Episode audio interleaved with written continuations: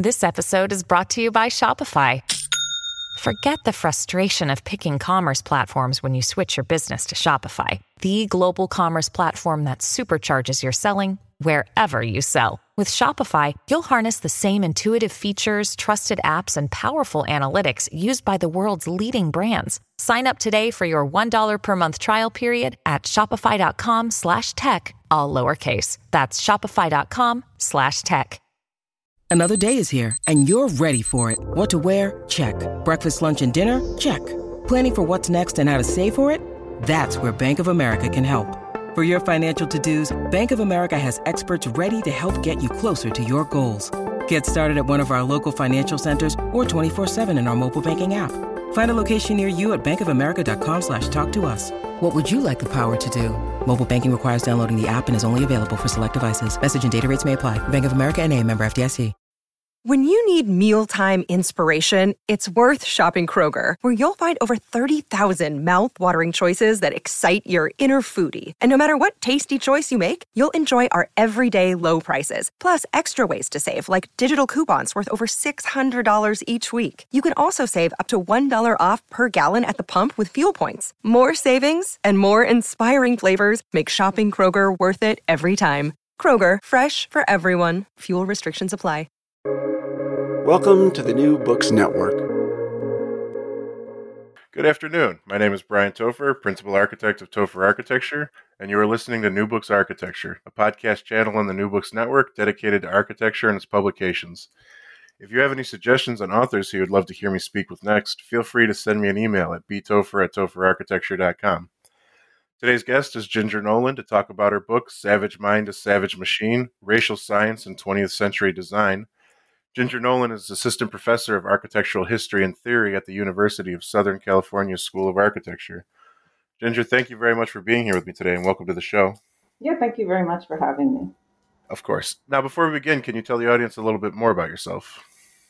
Um, yeah, so I'm an architectural historian, um, and I work also not just on architecture, but on uh, aesthetic media and, and infrastructures um, and technologies. Uh, and I think, like like many people who I think come from an architectural background, a background in design, who move into architectural history, um, I work a lot on late 20th century histories, but I also have a um, some projects that look at um, late 18th, but mostly 19th century histories as well. So I know it's a vague question to sometimes start with, uh, whenever, uh, but I want to ask about kind of a brief overview or synopsis of the book, particularly because often when someone reads the title of a book, they can probably think they know what's going on. And I have to admit, I thought that, and I was completely wrong on quite a few accounts for the book. So, yeah, and titles are also not only the work of the author, but of the publisher. so sometimes they can be a little misleading based on what um, publishers think will market well. So I think I think racial science is a little bit misleading, and that that is um, a, a, theme to some extent, but it's not. Um, I, I, wouldn't have necessarily had that in my as an actual title, but um, but yeah. So Savage Mind to Savage Machine um, it is basically looking at the relationship um, from the late 19th century through the 20th century um, between modernist design, but specifically the applied arts like industrial design, architecture, media, media design, including computation. Um, the relationship between these and uh, a discourse of modernist primitivism. Um, so, you know, there's an awful lot of scholarship out there in our history that looks at the connection between the fine arts and sort of practices of collecting and exhibiting um, world architectures through the lens of modernist primitivism, but there's very little um, scholarship that really thinks about primitivism in relationship to the applied arts. So that's basically what it's about. Um, I'd also just add very quickly that um, because of that different emphasis, I think there's a different kind of primitivism and that than from what one finds in, in the fine arts, and that it's much more focused on the psychological and the semiotic. Um, in that designers in the applied arts were really interested in uh, the unconscious mechanisms of creativity and of cultural formation and of aesthetic communication. Um, so I look at those those things as well. Interesting, and uh, you bring up primitivism, and hopefully I said that right. I, I want to come back to that, of course. And so, uh, thank you for that explanation. And so, you know, again, kind of breaking the mold more than once with this. I, I often don't like to kind of quiz authors on very unique terms or concepts. However, there's quite a few in here that jump out, and the one I would love to ask about is the idea of spiritual ergonomics. You know, two terms that I think anyone in architecture school is very familiar with, but I, I personally, and I think many have not heard spiritual ergonomics before. Yeah. So um, I guess I'll break it down by saying first, by spiritual, I'm thinking more in the sense of cognition. So maybe more like kind of German Geist, in which it's the spirit, but it's also the, the mind, the brain. Um, so, you know, if you think about t- like industrial Taylorism, right, which we think about sort of the, the training and disciplining of the body, um, spiritual ergonomics, I'm thinking of as a set set of dispositives, really things that are kind of disposing um, people and their brains um, in relation to technologies. Um, so not necessarily to encourage um, greater productivity, although that's one thing I look at in the late 19th and early 20th century. Like, for example, at the Bauhaus, um, we see spiritual ergonomics um, as a way of encouraging sort of greater creative production um, and often in relation to new technologies of reproduction. But I also look at it um, sort of more from the angle of um, sort of technological use and perception, right? So, like looking at computation um, and how brains are being configured in relationship to new new technological interfaces. Does that does that make sense? I cannot. It it does. okay. Well, you read the book, so you probably yeah. yeah I was I have an unfair advantage here. More, more length, but yeah. and so it, that brings a good point, though. And so, of course, I am an architect. I teach architecture, and so that when I when I grabbed the book, that is kind of where I was. However, you, you do talk about architecture. You do talk about quite a bit of other fields as well, even in the responses you've been giving. And so initially, when you when I when I saw when I was going through it, and you bring up the Bauhaus and modernism, which of course are very important to the book, you know, I am familiar with those from an architectural standpoint. However, and again, I, am going to pretend like I didn't read it. You, you you talk about those in a light that as it, those of us in the architecture field have not kind of been become familiar with if that question makes sense. Yeah well no because i'm not talking i'm talking about people who are not architects at the bauhaus. You mean for example yeah. So um, so you know people who architects might be familiar with like johannes itten because he taught this um, you know sort of famous preliminary course, the Vorkurs, um, at the Bauhaus. But um, and Gertrude Grunow, who's who's less known, is becoming a little better known. Um, but um, but yeah, I'm interested sort of in design. I mean, design at that time period. I think starting in the late 19th century, but you certainly see this more strongly at the Bauhaus. Like design is being conceptualized as a discipline as a, uh, that enfolds many forms of creative production um, um, at this time period. So that's design more than architecture per se is is my topic of interest. Although certainly you know architects um, play significant roles in different chapters, like Yona Friedman um, and um, the Smithsons to some extent. Um, but but even sometimes those architects like Yona Friedman, as you know, having read the book, right, I'm looking a lot at his propaganda work for UNESCO. So it's not always work that is so directly architectural, although I look at that too. Mm-hmm. And so you at now, of course, we'll bring it back to something we you talked about earlier. You've been mentioned primitivism. I'm not sure why that, that, that gets me so much. And so, you know, right in the title of the book, the idea that you have savage mind. And so throughout the book, you bring up the idea of savage thought not just kind of what I think a lot of us are thinking of, but there's quite a bit more you elaborate on there. And so the question I have is, you know, this idea of savage thought and primitivism, can you walk us through a little bit, you know, kind of why that's central to the book's theme? Yeah. Um, so, and it's, you know, actually, you're raising a, an interesting question too, which for me was like in writing this, it's something that scholars who write on similar topics face, right, is like to what extent do you like constantly use scare quotes when you use these terms and how do you choose these these terms? Um, and I I chose the term savage in many cases, and and for the title, I mean partly because I'm riffing on um, Claude Levi Strauss. Um, uh, Pensée Sauvage or you know Savage Thought, the the book um, that one of the books he's famous for. Um, but and I'll talk a little bit about why. But um, but I prefer the term savage because I, I think it's kind of a hyperbole, right? Whereas the primitive, you know, until not fairly recently, right, was a kind of acceptable term in like our field, not in other fields perhaps, but um, but in the field of architecture, like, um, and I think even primitive hut sometimes isn't really used and put in scare quotes until fairly recently. But um, but I think when people hear the term savage, it's I think has a much sort of kind of stronger connotation of, of violence and the violence that the term does.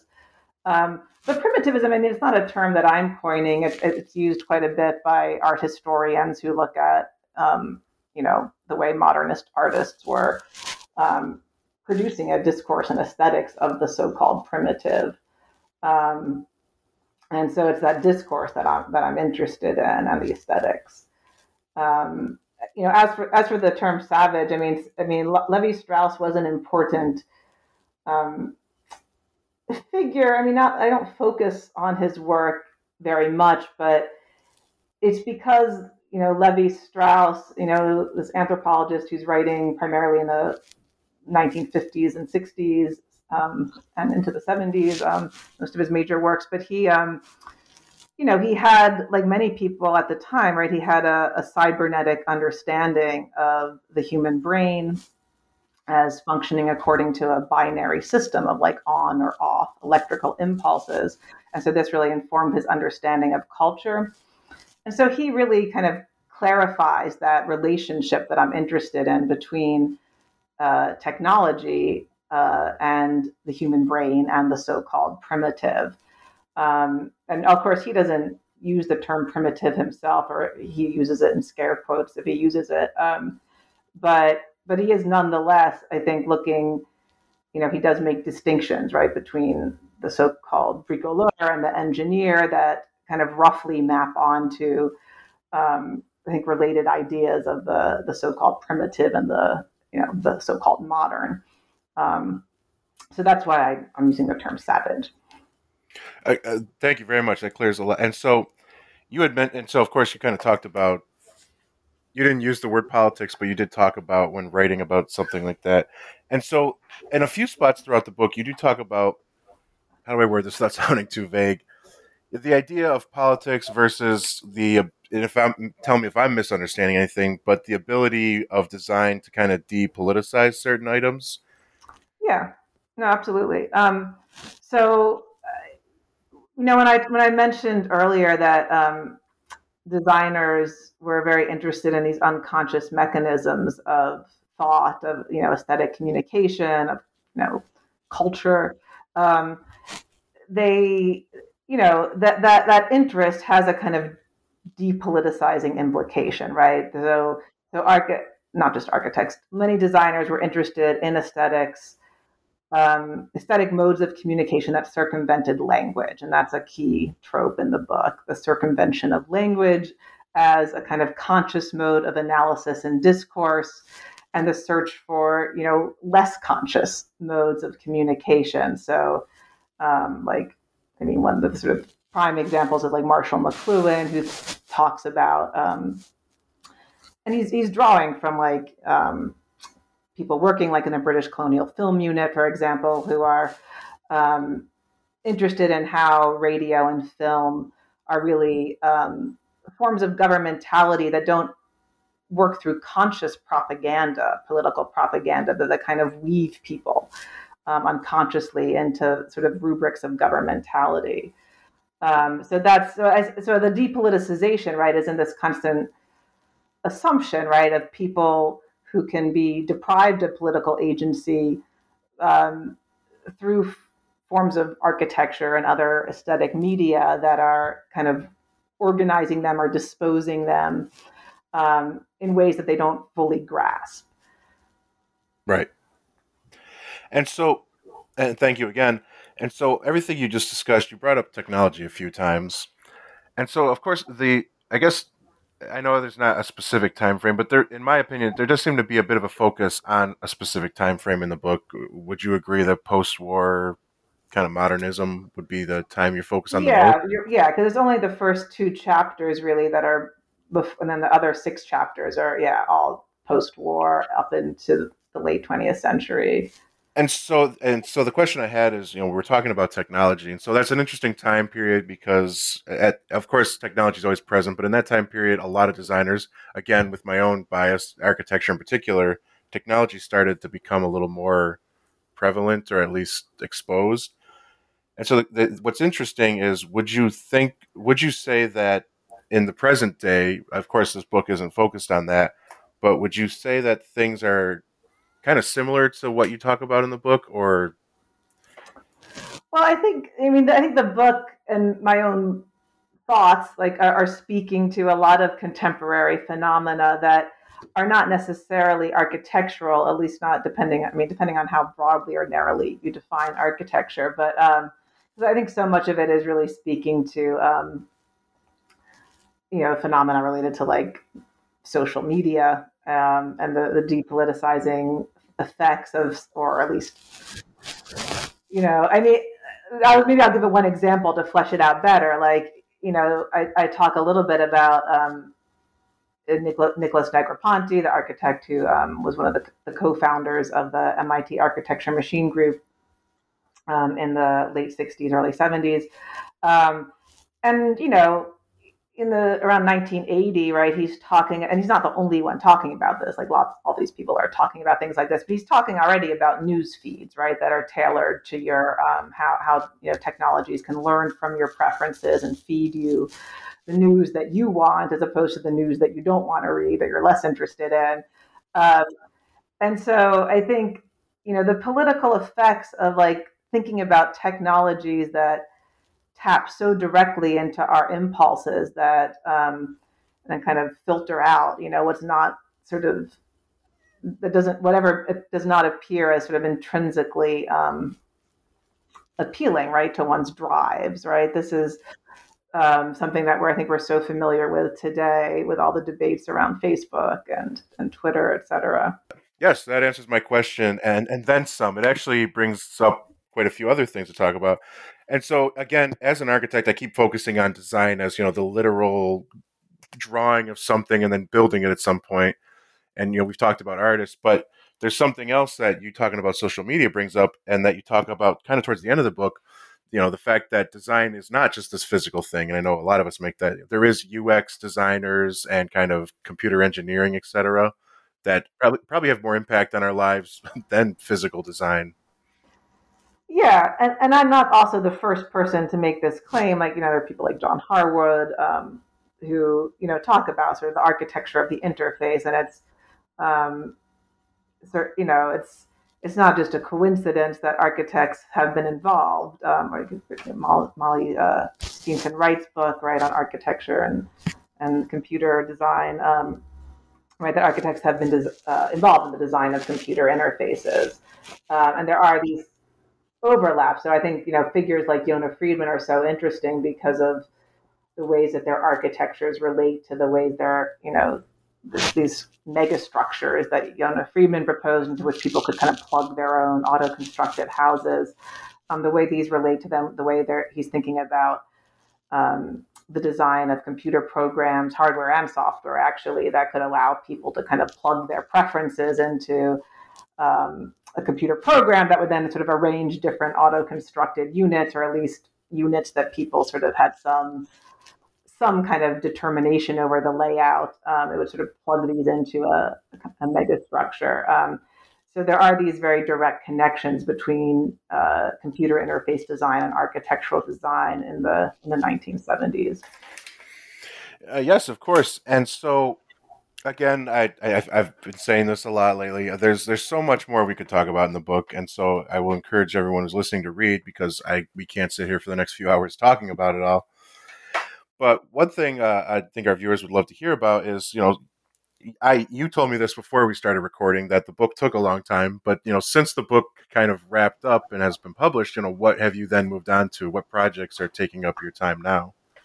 Yeah, well, I mean, it's also not like the book wrapped up at one point because it was wrapped up at various points and then you return to it. So I've been very intermittently working on a project um, a large project, but that you know I've been stalled uh, on as far as the archival research because of the pandemic and my own like um, you know intercontinental relocations. But um, but uh, it's it's a project that looks at it's it's also a kind of long history, but a little bit more historical in, in certain ways, in that it um, it looks at architectures and infrastructures of risk management in settler colonial context in North America. So it's sort of seeing how the home, how domesticity, how agriculture um, were being organized through different infrastructures. So even you know things like I mean financial infrastructures like bank mortgages and home insurance and farm insurance and things like that, um, as well as um, mediatic infrastructures like farmers' almanacs, um, but and, and, then how homes themselves, right, were being um, conceived as part of a, a project of um, of settling uh, colonial territories and westward expansion.